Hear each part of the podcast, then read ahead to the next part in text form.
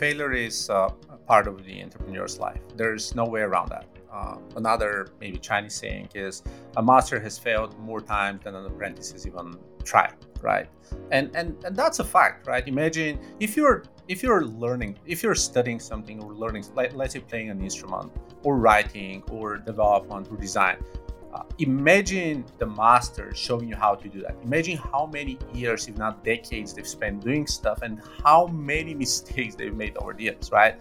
They've thrown thousands of hours down the, the, drain because I mean it's part of the exercise. Repetition and experimentation is kind of what leads us to, to becoming better human beings. So uh, again, lots of different times. You know, I could have gone out of business multiple times, and you know, losing our biggest clients, serving you know 85% of our revenue, or you know a recession, or like losing half the people because of you know lockdowns and stuff. I mean, lots of lots of different examples uh, honestly but but it is part of life it's you really you wake up the next morning and you know it's going to be another day at work and you know there are going to be ups and downs you know people leaving or sick leaves or so clients maybe leaving or so. It is it's about resilience.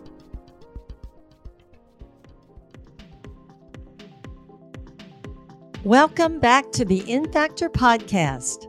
I'm rebecca white and today i'm joined by mario Peshev a serial tech entrepreneur who is having a global impact from his home country of Bulgaria.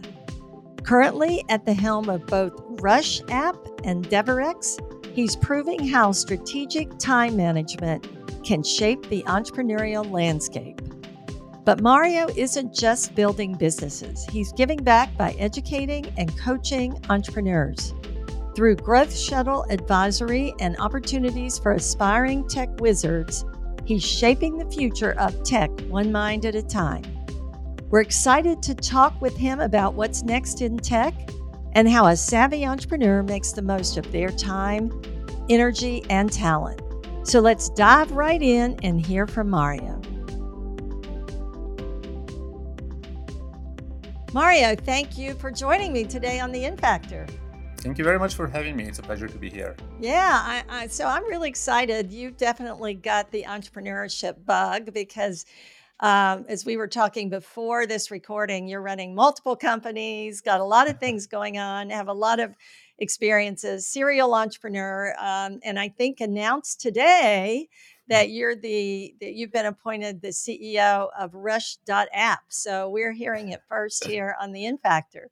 Yeah, great timing. That's definitely the first time anyone's hearing it. So um, super excited. I'm really thrilled about that.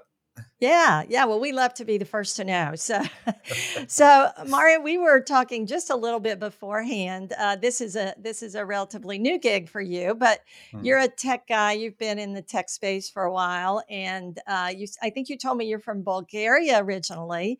Yep. So I would love to know. Uh, tell our audience uh, maybe a little bit about what um, Rush does, which we'll we'll get back to that a little bit more, and then kind of how you got here. Mm, sure, absolutely. So Rush is an order tracking and notification app for Shopify, uh, one of the largest uh, platforms for e-commerce out there. Uh, the way it works, it's uh, pretty much a plug and play. You set it up, you get an order tracking page, um, and uh, you're solving one of the biggest problems that customer service reps are uh, reporting. And instead of solving you know actual problems with technicalities or uh, any complex caveats. Uh, the number one reported problem for uh, cx reps is actually uh, responding to hey what happens with my order? Uh, what's the eta for delivery? Is there any uh, trouble with customs or anything like that? So that's kind of what rush is doing. And as an added twist what we also do is we use the order tracking page to place a carousel for potential upsells, uh, which uh, delivers anywhere from 4 to 7% additional revenue for uh, e commerce stores using uh, our app. So, super stoked. We have, uh, I think, 2,700 uh, stores using us right now and you know hopefully we're going to double up until the end of the year so fingers crossed. Yeah that sounds really cool. And you know as i'm listening to you talk you're talking about logistics mm. and supply chain is is you know there the customer service reps have a lot of issues that they face. Uh, but this is a really interesting one. Have, have the last few years with uh, all of the um, you know the change in the way that we buy uh, a lot of it uh, pandemic induced, mm. I guess, um, but also just uh, you know improvements, well, advances in technology.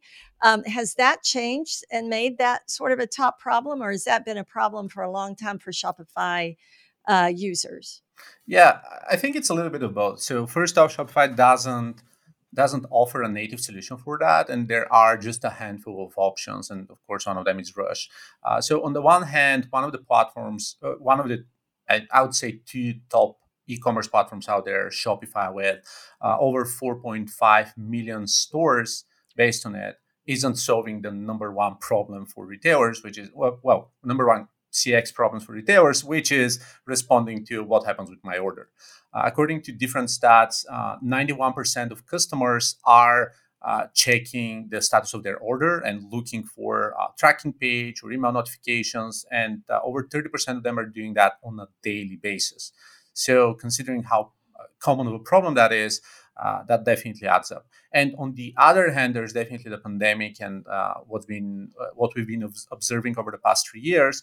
That with lockdowns in place and you know people stuck at home for the most part, or moving to different locations, just relocating thanks to remote work, we see more and more and more consumption and um, uh, buying different sort of items and goods online. Uh, and, and kind of the market has expanded almost four times over the past uh, three years which of course increases the number of stores, number of products, number of orders, and that problem isn't getting any easier without uh, the right solution in place. Yeah, yeah, and we're like you said, we're all buying and. Um, you know, having been in this entrepreneurship space a long time, I mm. remember some of the companies that tried 15 years or more ago to um, to create something like an Instacart, for example, and it didn't work. You know, people yeah. just weren't ready. But mm-hmm. now we're ready to let other people do our grocery shopping. And you know, one of the areas that I'm interested in personally is um, is indie uh, in, independent book author. Mm-hmm. And um, as somebody who's recently written a couple of books that were published by a publisher, I'm really intrigued by this idea of, of selling my own books online and shopify is is sort of the number one uh, opportunity uh, what like you said it's it's probably the top uh, technology that's accessible and no code easy to use uh, for for lay a lay tech person like myself. So i see a big opportunity there for you. That's really exciting. Um, so uh, let's back up a little bit. You you're um, you mentioned that you're from Bul- Bulgaria originally. How did you original? How did you get into the tech space, and how did you become an entrepreneur? And what are some of the other things that you've done along the way before you got to Rush? Um, that's a wonderful question a great segue to something I want to comment uh, with regards to books. So I'm going to start here first. Um, I, I built my first static website back in 1999. Uh, so I've always been hooked to computers and technology, and I was, you know, lucky enough to have access to a computer at home, um, you know, over 25 years ago. So this definitely led to me spending an unhealthy amount of time uh, poking with technology and trying to make to solve problems that weren't really easy to solve back in the day. Uh, so at a very early age, I started uh, looking for you know computer science books or any tutorials and resources that were uh, virtually unavailable out there, right? Um, right sure. now, we have everything at the tip of our fingers, right? We can, first of all, buy uh, books off of Amazon, we have Kindles, we have tons and tons of resources and tutorials and e-courses and YouTube and so many things. And 20 uh, something years ago, we didn't. And you remember that time, right? It was just a different reality. Uh, so we were kind of gathering with other other folks and going to uh, internet cafes and downloading TXT files off to floppy disks in order to read and consume at home. yes, just, yes. It, it, it, was just crazy. So, uh, you know, uh, fast forward, uh, you know, a couple decades, uh, I went through computer science education, uh, started working in corporations, enterprise, and launched my first ventures. One of them was a theme startup, and then an agency that's still running with about 50 people uh, headquartered here in Bulgaria, profiling in WordPress. And over time, we've been serving tons of different uh, customers, both e-commerce and publishers and B2B businesses, including some Fortune 500s and some banks. Uh, and um, yeah, especially over the past few years, we've just been profiling more and more into uh, generating more sales online, either through direct e-commerce or digital commerce or affiliate uh, newsletters as well, and ads for publishers. And uh, kind of one of the verticals we've been spending a lot of time was uh, e-commerce, uh, which is why you know, Rush is uh, such an interesting proposition for us. And uh, one thing that you mentioned that I really find interesting is you mentioned you are a book author, a book author. Uh, so am I, by the way. Uh, and uh, what we do is we try to conceptualize and combine a lot of different things together, including you know managing websites for authors, you know, for coaching, consulting, and different types of services, LMS, and and uh, all of that. also, you know, doing the e-commerce with Shopify, and also we have lots of strategic Amazon partnerships do SEO for Amazon or uh, launching books or promoting them better, turn them into top sellers and so forth. That's not necessarily internally, that's through our broader strategic network of partnerships. Uh, so we believe that all of these play very well together and that ecosystem is really broad taps into different types of services and kind of the broader of a strong network you can build the easier it is to work with um, broader suite and portfolio of customers uh, to solve so many different problems, all related to digital purchases. Yeah, wow, wow. So, you know what I what I love about your conversation is that you're a problem solver. Oh, so yeah. you, you are a technology person, but from day one, you thought about technology as a tool that you could use to solve problems. Mm-hmm. And that is, um, you know, a fundamental perspective of an entrepreneurial mindset. In fact, I think it's the a foundation. It has to be a foundation.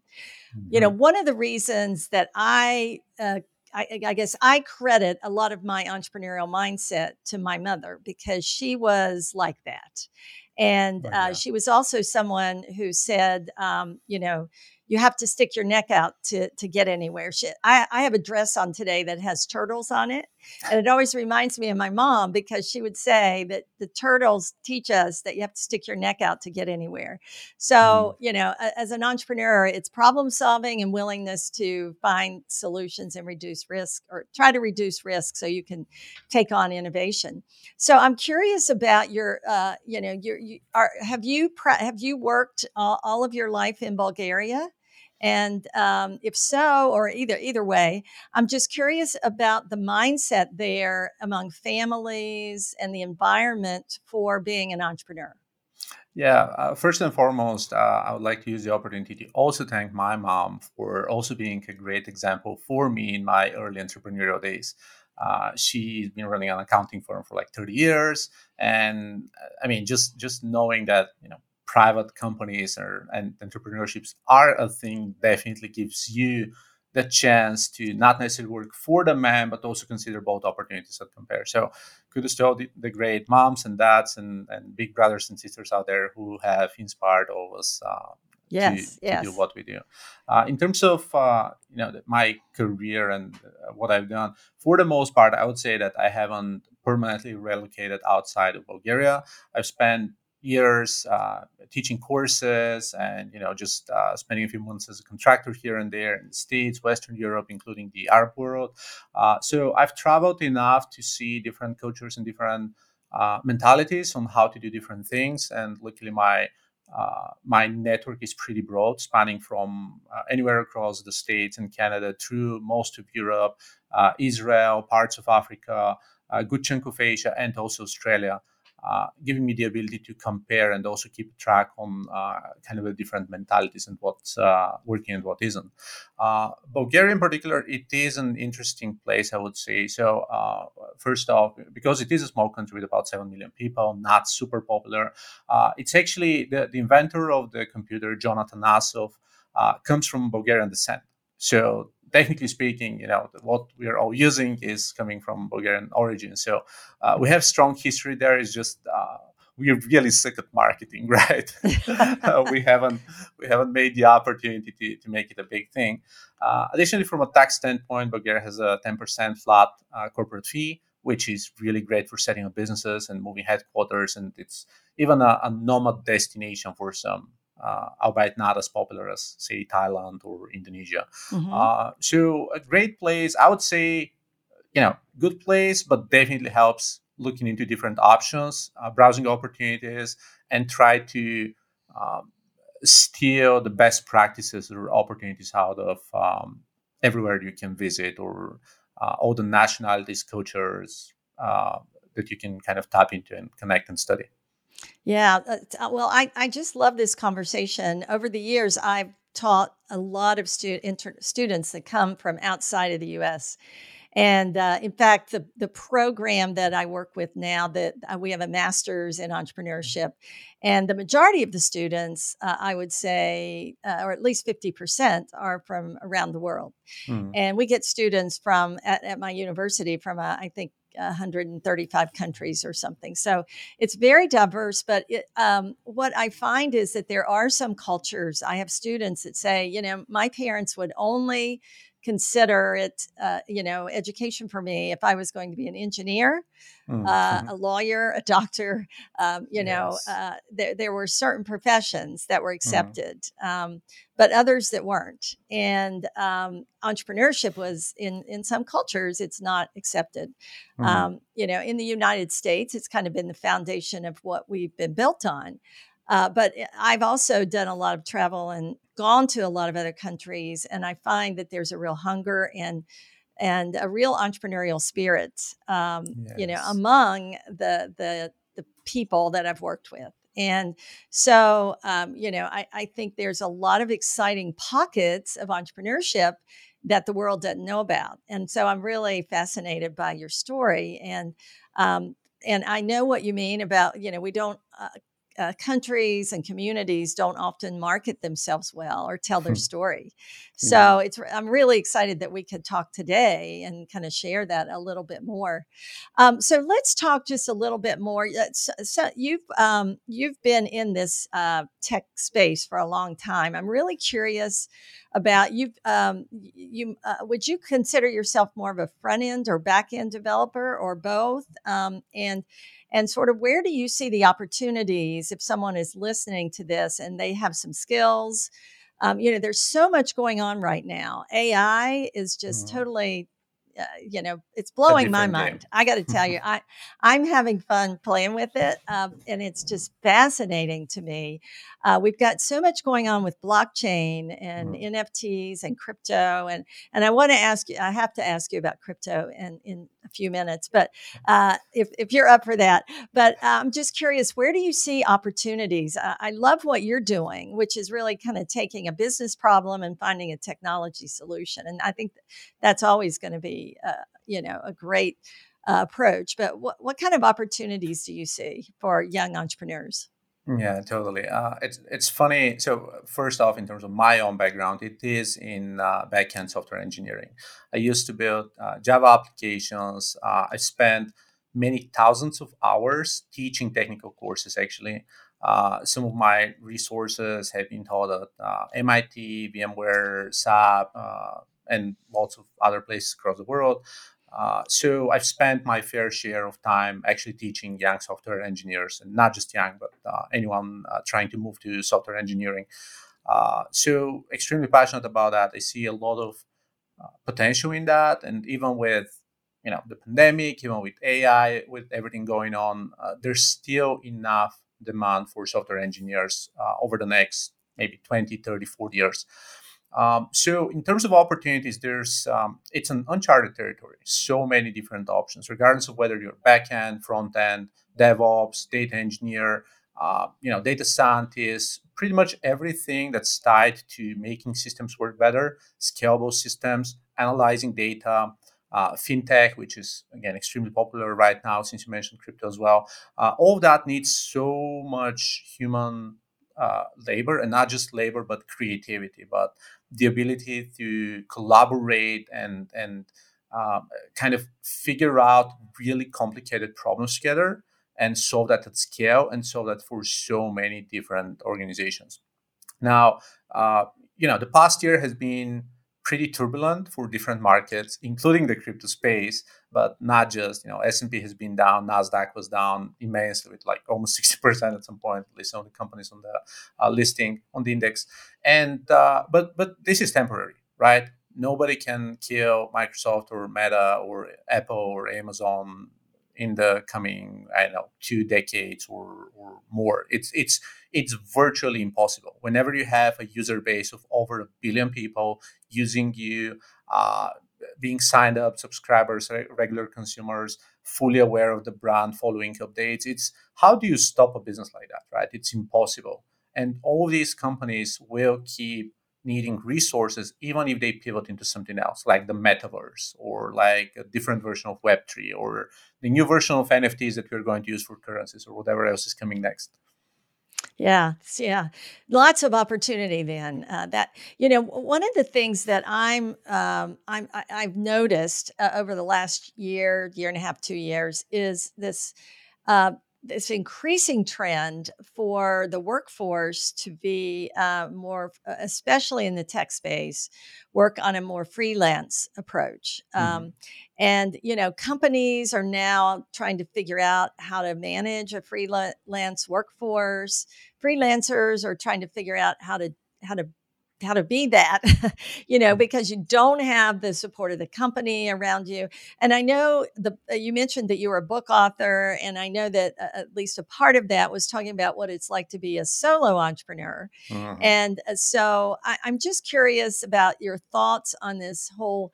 Uh, movement, if you will, towards freelance workspace. Um, do you think it's important for that workforce to have an entrepreneurial mindset? I mean, are we talking about sort of turning more and more people into entrepreneurs with this kind of movement? Yeah, uh, that's a loaded question, and I have so much to, to say about it. I think we can turn it into a series, probably a separate separate sequence, a mini podcast. But uh, to, to your point, and, and talking about local regions and whatnot, uh, I I I, um, I organized the largest freelance conference back in Bulgaria in um, 2008 or 2009, which wow. long yeah, time ago. Yeah. It, it was a long time ago. It's about yeah. 15 years ago. And that was right near the end of the, the great financial recession. Yes. Yes. And um, it kind of sparked similar opportunities, right? Lots of layoffs, lots of people being unemployed, but possessing specific qualities and skills that turned them into great freelancers. So I try to tap into that, especially in the era of very limited remote full time opportunities. Uh, and, and that kind of gave birth to uh, so many other leaders and meetup organizers and, and other folks um, kind of raising their and nurturing their own communities. So I'm definitely fond of that model. And I know that the state is uh, predominantly you know ran by other solopreneurs or freelancers it's uh, north of 30 something percent i believe mm-hmm. freelancers mm-hmm. and and and that's fascinating uh, so what i really think is the missing piece is something that you referred to me a bit earlier is getting a problem and kind of applying a technical solution to that specific problem. I think that what's missing for most freelancers out there, especially the ones that are not necessarily super successful, are just trying to provide a service, especially a commodity service. Hey, I'm doing, you know, I'm a writer, I'm a photographer, I'm a marketer, I'm a, so what? What's the what's the specific problem you're solving? What's your unique selling proposition? What's the target market? What's the unique uh, angle that you have compared to the other many hundreds of thousands of people doing the same thing, right? Um, so I'm, I'm definitely in favor of you know doing freelance either as a side gig or trying to do that full time. Both are equally acceptable uh, from where I stand. But it's really hard to just be yet another writer, yet another designer, yet another developer.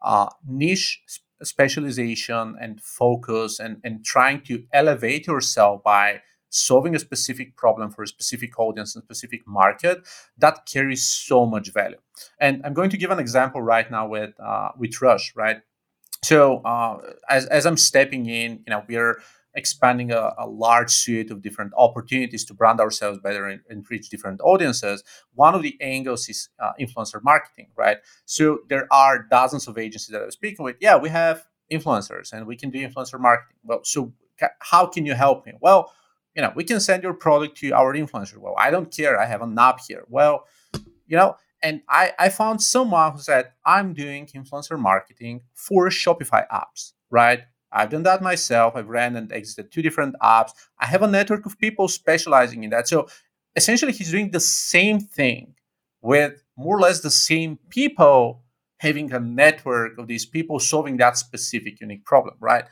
It's just packaging the right service to the right people to solve a specific problem carries so much value and will elevate everyone who's trying to you know penetrate a specific market or just present a specific service of themselves oh I, uh, first of all i love that you brought this up because it's such an interesting um, challenge i think for creatives people who mm. are creating things uh, for eh, or people that have certain uh, you know specific skill uh, I had a, I, I did a, I was doing a coaching session with a, a young a woman who has her doctorate in nutri- nutrition and she has a practice, but she mm. wants to scale what she's doing beyond seeing clients, patients, um, eh, you know, in her because there's a really a limit to how many she can see, and she's she's a solo uh, practitioner. Mm. And as we sat and talked, she said, "Well, I see this problem, and I can do this, and I see this this problem, I can."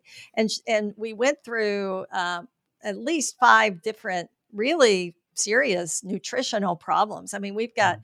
huge problems with obesity, we've got eating disorders, you know, a lot of psychological food related issues and then we've got people that are getting older that you know uh, aging so mm. there were so many different uh, approaches she could take, but she was struggling with narrowing that down you know, because eh, we talked about the fact that to set herself apart from all the other nutritionists out there, and there are a ton of them that are yeah. doing this, as you said. Um, and, and so, do you have any? I mean, is how how do you actually figure out where to put your focus? Because I I hear you and I agree, and you know, sh- she and I talked through a lot of the different um, opportunities available for her. Um, and you know and we talked about some ways that she could do that but i'm just really curious it's it's a very challenging uh, mm. uh, issue i think for a lot of solo entrepreneurs well and it's not a natural right? Uh, niching down means you're limiting all of your opportunities. Essentially you're saying no to virtually everyone but that specific audience that you're trying to serve. So that fear is only rational but it doesn't mean that we need to keep it hold us back. Very few individuals or companies have the, the clout to successfully offer whatever. Uh, and we normally call them celebrities, right? I mean, whenever uh, I know Ronaldo or uh, I know a famous Hollywood actor does something, whatever they sell, whatever they pitch, it just it, it just sells, right? But but they have the Oscars, and you know, they I mean, their track record, they're one out of a hundred thousand people probably has this clout for us mere mortals we need to really be helpful and we, we need to provide a specific designated track that solves a specific specific problem for a specific individual in a specific phase right? So in order to to identify what works um, people can really learn a lot from the startup world and what's called the product market fit right? Whenever you try to build a value proposition you need to identify uh, how does the product fit the specific market, right? What's the product? Who are you serving? Is it the right way to sell that? Is it the right way to package that? Uh, what about pricing? And are the channels that you're using the right channels that um, you can employ in order to reach that audience? These are essentially this is kind of the framework that you can use to identify that. So, uh, if you want to break it down and segment it even better, think about uh, again location. Is it something that you can do regionally? For example, you may know French because you live near Canada, right? Can you serve the French market? Can you serve an African co- country that also speaks French, right?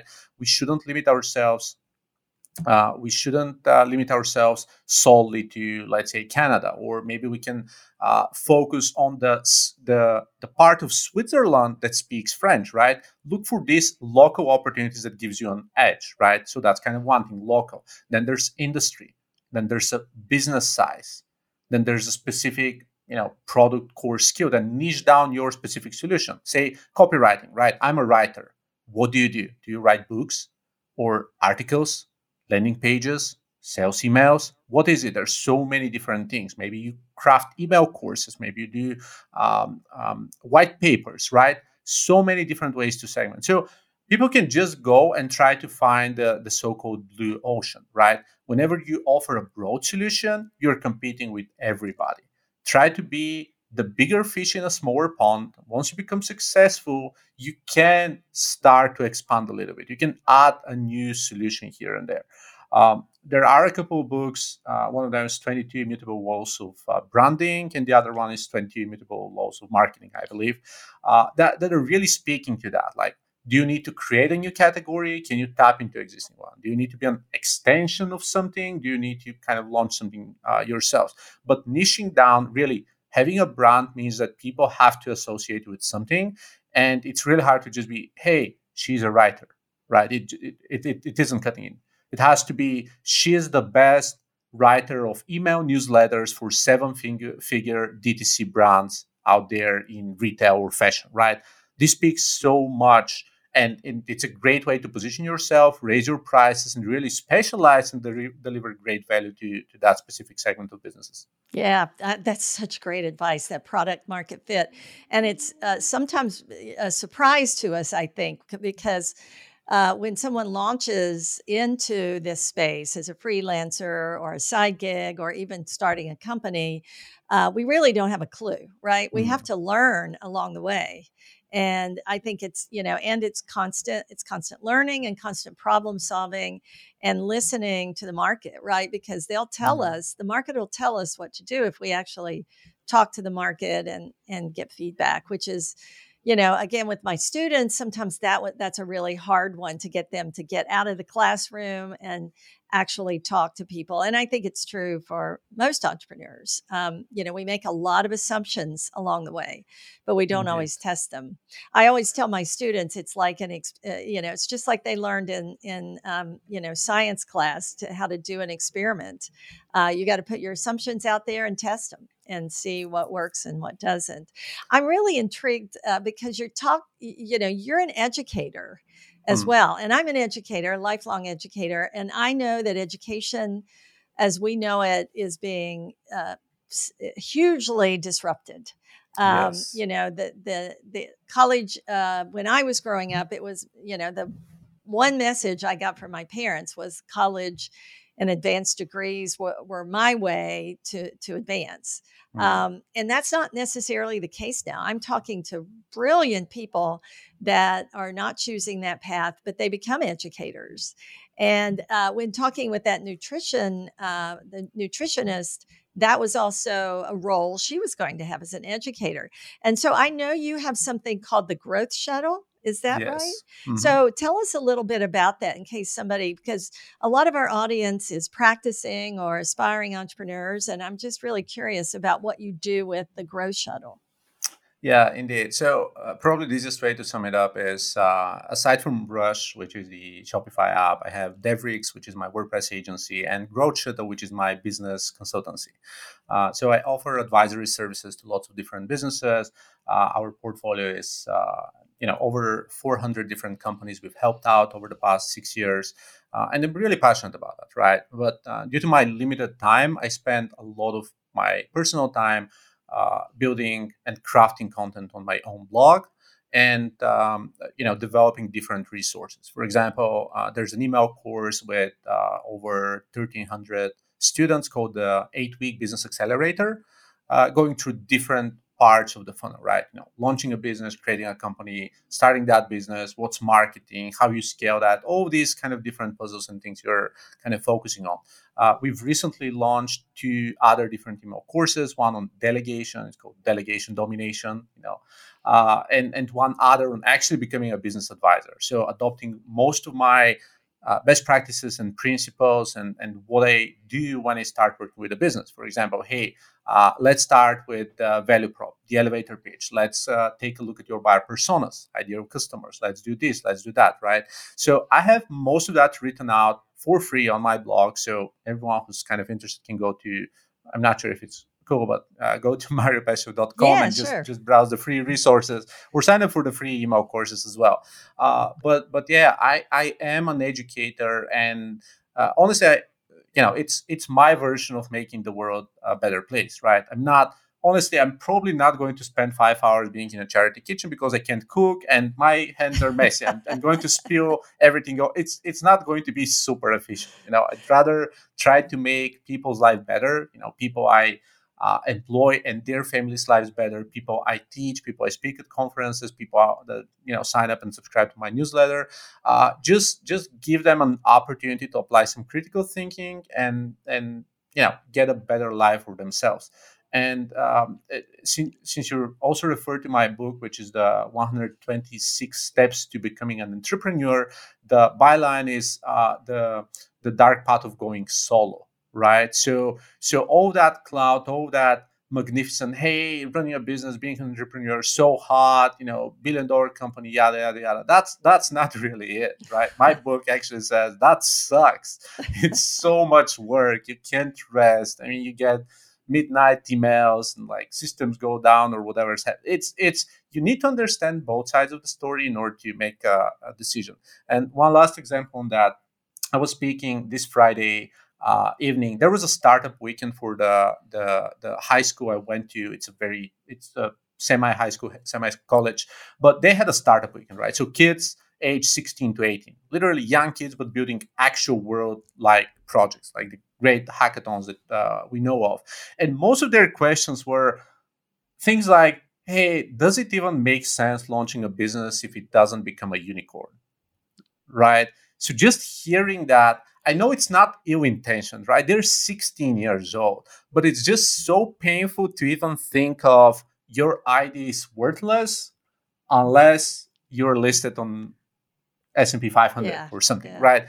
And and and that keeps me up at night. That's why I spend my time. You know, people need to stop reading Mashable and TechCrunch all day long. They actually need to figure out that you know li- uh, lifestyle businesses are okay full-time freelance is okay. Solopreneurship is okay. Running a um, you know brick and mortar with your family is okay. All of that is okay right? A 10 person business 20 person business is great. 50 person business is incredible. You don't have to be the next again enterprise multinational corporation in order for that to count. You need to be passionate. If you have an idea if you have an opportunity go explore it. If you can scale go scale but don't chase the numbers yeah. Oh, there's so much in there I'd love to unpack and talk about. I don't, we probably, again, that's, a, we may have to have two or three more uh, podcasts because I, I, just am so intrigued by everything that you've said.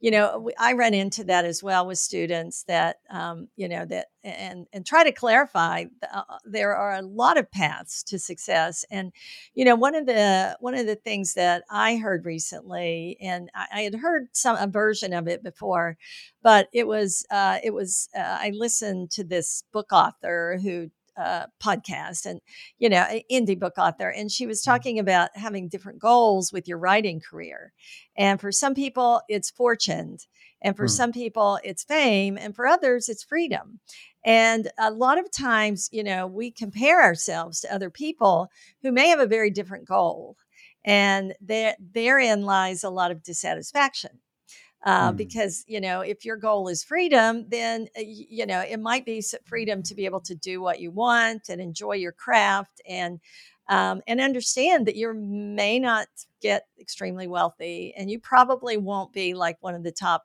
10 art uh, writers in the world right so uh, but if you have the other goals there, there are consequent um, there there are uh, sacrifices, well, investments, let me call them investments instead of sacrifices that we make. Uh, and the investments are often bigger uh, or less, depending on what you're trying to achieve. So, you know, I really love that. I, I also love that you talked about giving back through your through that particular avenue. And I think uh, uh, one of the things that I heard you say real in there that I think is valuable is highest and best use of your time. I think mm. we all have to decide how we can contribute with our highest and best use of our time and and that probably goes back to your lessons on delegation right because yes. if you're not good at something you know that may not be the best use of your time to try to train yourself to become that um, focus on your strengths instead right and uh, oh, that's that's wonderful and uh, I, I think so many people i mean and and that's more or less a controversial topic, but uh, people who work, one of the reasons I love entrepreneurship is I even even my full-time employees, I always I try to invite them to try entrepreneurship in one shape or form. You know, launch a product, launch a course, do freelance, do anything like that. And and the reason for that is I believe it's extremely valuable to understand that time is money in the sense of eh, you know you don't have to slack for eight hours because you're going to get the same you know paycheck at the end of the day or at the end of the week it actually counts whether you do whether you put the time and whether you do the work. So that mentality shift is all that matters in my head. That's really the key for me the difference between entrepreneurship and and doing a nine to five right? Um, i think I, I really think this is the worst part of nine to five, just not being tied to commissions, to results, to KPIs, or anything like that. So it's not about being competitive. It's about understanding that if you do something, you get paid. If you don't, you don't. If you overachieve, you get a bonus, right? But really tied to what you do. Uh, so that's why I advise everyone to do any form of entrepreneurship, even if it's like you know garage sales over the weekend or you know, teaching a class on Friday night, anything, right? Trying to start a course, trying to start a YouTube channel, anything. Just figure out that their time, involvement, effort, creativity goes a long way if they apply it into the, the, the right and best possible manner. Um, and, and with that in mind, you know, when it comes to delegation or spending the right time, um, I'm I'm really trying to cut down everything that uh, I find non-essential, right? Either try to automate it or kill it or outsource it. Yes, it is a fact. I do have assistants, and that definitely helps, right? But but also, you know, uh, let's say cleaning staff at home, right? I've I've had a cleaning lady for the past maybe eight years, maybe more, right? I know a lot of people are saying, "Hey, that's a necessary expense. You know, it's lux- luxurious or something like that." Well, no, I'm not spending eight hours a week myself doing mundane tasks that I don't enjoy. I'd rather get an extra couple hours of sleep over the week uh, you know, get fresh energy and mentality and spend six extra hours working and making up for that for several weeks ahead of time, right? And again, I'm saying it is a controversial topic. Not everyone's at that place, but it's more about thinking about that, right? What can I do with that spare time? What can I do if I don't, you know, get at home at 6 p.m. and watch, you know, binge Netflix or go out with friends and drink beers every single night? What can I do with that specific time? Uh, and again, entrepreneurship, entrepreneurship is not for everyone. Lots of people just want to, you know, lay uh, back life, you know, chill, you know, not a stressful job, spending, you know, all their holiday days or bank holidays, whatever it is, and it is fine. But as you said, it's it's not compromises or so; it's investments, right? If you want to have a specific life, you have to invest in that life. If you don't, well, it is a choice after all, at least for ninety nine percent of the people. Yeah, and it's it's an okay choice to have, yeah. to, mm-hmm. you know. And I think I think getting honest about that. I, I love that. I love that you you talked about that because it really is about you know what is your goal, what are you trying to achieve, and what does it take to get there, and how do you get the most out of e- each hour of your day, and and where else can you use other people? Um, because you know if you can make um, three times what some uh, what you you know mm-hmm. you have to think about uh, one of the things that helped me a lot when i became a mother was to think about the fact that you know if i took on a, a, you know a consulting job let's say or a trip that you know that required me to travel I needed to be honest about, you know, that was time taken away from my family. Mm-hmm. So I needed to make sure I was compensated well. And that's what really helped me to start increasing the VAT, the price tag, if you will, for my own time as well, mm-hmm. because I knew that I was investing it uh, and taking away from other things. So I think getting honest about that is kind of hard. But if you don't, it you find yourself very quickly, I think, burned out. Um, and, maybe not where you wanted to go. Um, you know, it's it's you have to check those milestones along the way and make sure you're on the right path. And and there was a quote I'm, I'm probably going to butcher it, but something from the Dalai Lama, which is you know happiness is living a simple life or something along those lines, right? So uh, whatever you pick, uh, you need to be happy with it, and in order to be happy, it needs to be a simple decision, right? If it's I want to have all the time in the world, well, probably move to a cheaper country where you know it costs 50 bucks a month to live or so and then have all the time in the world right just just make it living or move back with your parents if possible and just you know get a frugal life but be happy and chill and sleep and be a philosopher. So if you want to grind understand that this is the lifestyle right? It comes with compromises. You're not going to be able to do a lot of things that other people are doing but you know you have as you said maybe fame maybe money maybe it's something else. But whatever it is really the, the culprit here is the worst thing you can do is just spend time on Instagram, right? Yeah. just just looking at the the happy version of what other people are living. This is the worst possible piece of advice. And that's that's what I tell all the kids, especially that I'm uh, teaching. Just get off of TikTok and Instagram. That's horrible. You know, a lot of unhappy people post a lot of crazy stories just so that they look fun and exciting and engaging, and you really don't want to know what's happening at home. Yeah, like, yeah. Yep. People don't, yeah, we, we compare ourselves to un- unrealistic versions, I think, of the lives people lead. And uh, there's lots. Oh man, there's a, again. That's another. That's a whole nother podcast we could talk about. You know, I've read about the fact that a lot of travelers don't enjoy their trips because they spend so much time trying to get the right picture and getting it on on Instagram or or one of the other uh, social media apps. But I, I, do have to ask you uh, because we're talking social media about brand building uh, because um, if you want to be a freelancer or if you want to start your own business, um, and especially if, we, if you're going to build it around a skill, as we've been talking about, h- how do you build your brand? Uh, you know, social media can be dangerous, but it also is probably part of that equation. Do you have, you know, a few thoughts on that? Hmm, probably not just a few, but I would say that personal branding definitely helps, especially if you work for yourself, right? It's really hard to differentiate if people don't know what you think, what's your uh, what does your value system look like and all that. So it definitely helps if you build a brand of yourself. Now um, over the course of time you know different systems and networks come and go. Some are more popular some aren't. Some social networks feature specific um, you know mediums of communication. I'm going to give LinkedIn as an example, right? Back in uh, 2017, uh, videos were getting 10x the exposure. Then it was normal posts. Then it was their serial slash newsletters. Then it was the documents. Now it's traditional posts again, right? So there's a lot shifting and nurturing in, in the type of communication and, and uh, type of effort. Additionally, I've always been fond of uh, SEO, just search engine optimization. Organic ranking was the best. But with ChatGPT, a lot of our organic traffic has gone down because people are no longer looking for specific long form articles; they're looking for bullet points, right? Uh, this may or may not change, but you know something we've invested in for a decade now has a different, you know, result set, right? Uh, so in terms of branding, I would definitely say uh, rule number one is branding is important and you need to build yourself a brand of some sort. Rule number two is don't invest in assets that you don't own or you cannot reuse, right?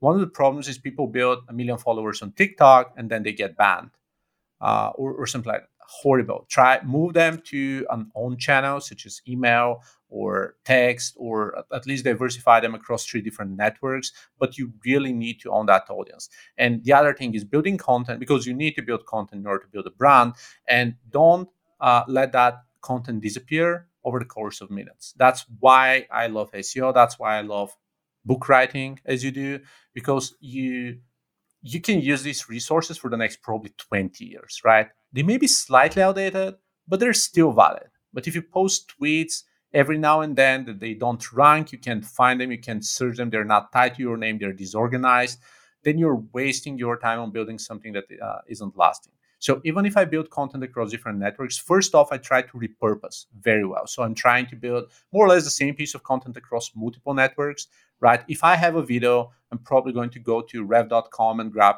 captions and write a blog post or grab the headlines and turn it into bullet points for twitter or linkedin or so or maybe just create a Canva image and then post it on Instagram, right? It's really easy to use one hour of content and spend another couple of hours to build 20 pieces of content, right? And definitely store it in a way that's easily searchable or easily uh, referenceable. And especially as a manager, this is my number one piece of advice. Uh, happens almost every single day. I have to refer to a specific piece of content of mine, a tutorial, a video, a lecture, a podcast, anything that I've uh, spoke about, spoken about something, and say, here are three hours of my thinking. So it's really easy for you to go over that instead of spending three hours me recycling that over. Yeah. Oh, I love that. There's so many great pieces of advice in there, but I'm going to summarize a lot of it in own your brand, right? Don't let yes. somebody else don't leave it up to somebody else. Own your brand and build content and and kind of and and own that. Repurpose is also great. You know that's uh, it goes back to our earlier conversation. You don't have to recreate the wheel every time and i've i've made that mistake too many times and it, mm. it that means you've got to s- somehow have a good organizational system of all the things you've created. So that you know that's that's part of my problem sometimes. I'm a creator and i love creating uh, but sometimes i forget what i've created and and forget that i can repurpose it so that's that's fantastic advice i think well, in, in all fairness, I do that as well. So sometimes, wait, what? I wrote that four years ago? That's awesome. so I could, uh, th- Mario, this has been fantastic, but I have to ask you just a couple of other questions. You know, part of, uh, we're, I know we're running a little short on time, but the, the, um, you know, in the entrepreneurial mindset, I I talk about executing past failure because I've never seen a success story without failure. Um, it's part of the process. It's it's how we learn and how we get better and how we move towards success. But I'm just curious, you know, were there any times that you know failure uh, sort of uh, got close to overwhelming you, or and, and sort of how did you deal with that and and get this courage and the strength to move on? Yeah, uh, totally. Failure is uh, part of the entrepreneur's life. There's no way around that. Um, another maybe Chinese saying is a master has failed more times than an apprentice has even tried, right? And and and that's a fact, right? Imagine if you're if you're learning, if you're studying something or learning, like let's say playing an instrument or writing or development or design. Uh, imagine the master showing you how to do that. Imagine how many years, if not decades, they've spent doing stuff and how many mistakes they've made over the years, right? They've thrown thousands of hours down the, the, drain because I mean it's part of the exercise. Repetition and experimentation is kind of what leads us to, to becoming better human beings.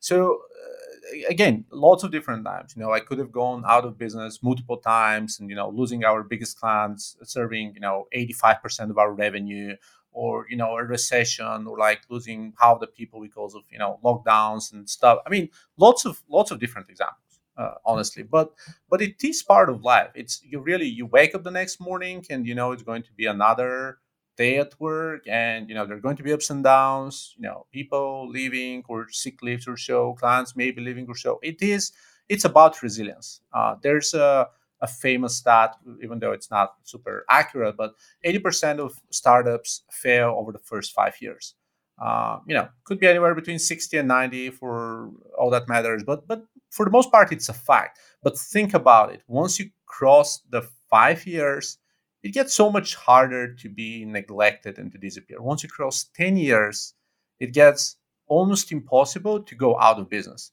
And now, in all fairness, past few months, we have Bed Bath and Beyond and others filing for bankruptcy, right? right? Some of the largest businesses on the planet we all know and have known for 20 plus years. So it's not impossible, but it's virtually impossible. It's really improbable if you don't take huge risks, if you don't max out all your credit cards and take all the loans in the world, then then you're just in business. So that level of resilience, just surviving for a continuous period of time, means that the weaker players uh, are, are just going to drop out, and you're still going to stand there, and someone still needs to get that job done.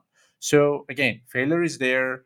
Uh, it's part of the journey uh, throw throw your ego through the door and and just live with it. It's normal part of the process. It's a learning cycle. That's it. Yeah, yeah. I think just knowing that is helpful when mm. you get to that point because it is, and each time you fail and then move past it, you build that resilience muscle that you brought yes. up. So it's uh, yeah it's something i talk about in my book which is see do repeat the practice of entrepreneurship and it's about mm. seeing opportunities taking action and executing past failure So Amazing. it's uh, a lot of what we've talked about today. Mario, this has been so enjoyable for me. I have learned a lot. You are a wealth of information. I might have to call you up sometime to come and be a, a speaker in my class if you ever do things like that. Uh, oh, but it, it. yeah, I love it. It's been wonderful. I always ask my guests if they had one piece of advice, and you have given so much today. But if if you if you if you had one thing that you would give to an aspiring entrepreneur, maybe something you wish you'd known, I don't know, uh, what would what would it be?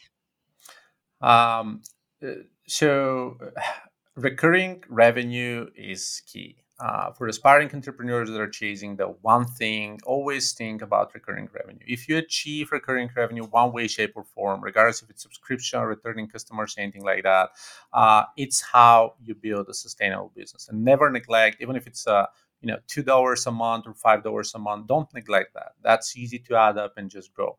Uh, the only reason I'm saying that is lots of people are just focusing, chasing the one huge, big, fat deal opportunity. And if you take a look at most businesses, successful businesses out there, they have subscriptions and they have ongoing clients, many of them paying a small fee a month. So don't don't drop that opportunity. It really is bigger than what you'd anticipate. And I honestly wish I knew that uh, a long time ago. Yeah, that that is great advice. Uh, I think I've heard uh, I've heard it also said, "Out of cash is out of out of business." So you got to have money coming in regularly, right? And uh, that that reoccurring revenue is is great advice. So. Mario, this has been great. Uh, before we go, how can our guests find out more about you? Uh, check out Rush, maybe. Uh, I think there's going to be some people that want to check out Growth Shuttle because I know there's a lot of great advice in there. So, where can we find you and connect yeah. with you? Well, uh, first off, thanks again for the invite. It was great, and uh, you know, still have an invite for that uh, micro series of a podcast that we were discussing earlier. So it's going to be a great yeah. show. Uh, I'm uh, pretty active on LinkedIn and Twitter, so uh, look up Mario Peshev out there. Just spending more time communicating with other folks. and my website, mariopeshev.com, lists all the other resources, both courses and free content, and links to Rush.app and DevriX and Growth Shuttle and all the other resources. But yeah, look me up and feel free to connect, send an invite, LinkedIn or Twitter, and more than happy to answer any follow up questions or help out accordingly. Thank you so much again. Thank you. It was a great pleasure to be here. If you enjoyed this episode and would like to learn more about entrepreneurship, we would love it if you hit that subscribe button. Thank you so much for listening to this episode of En Factor.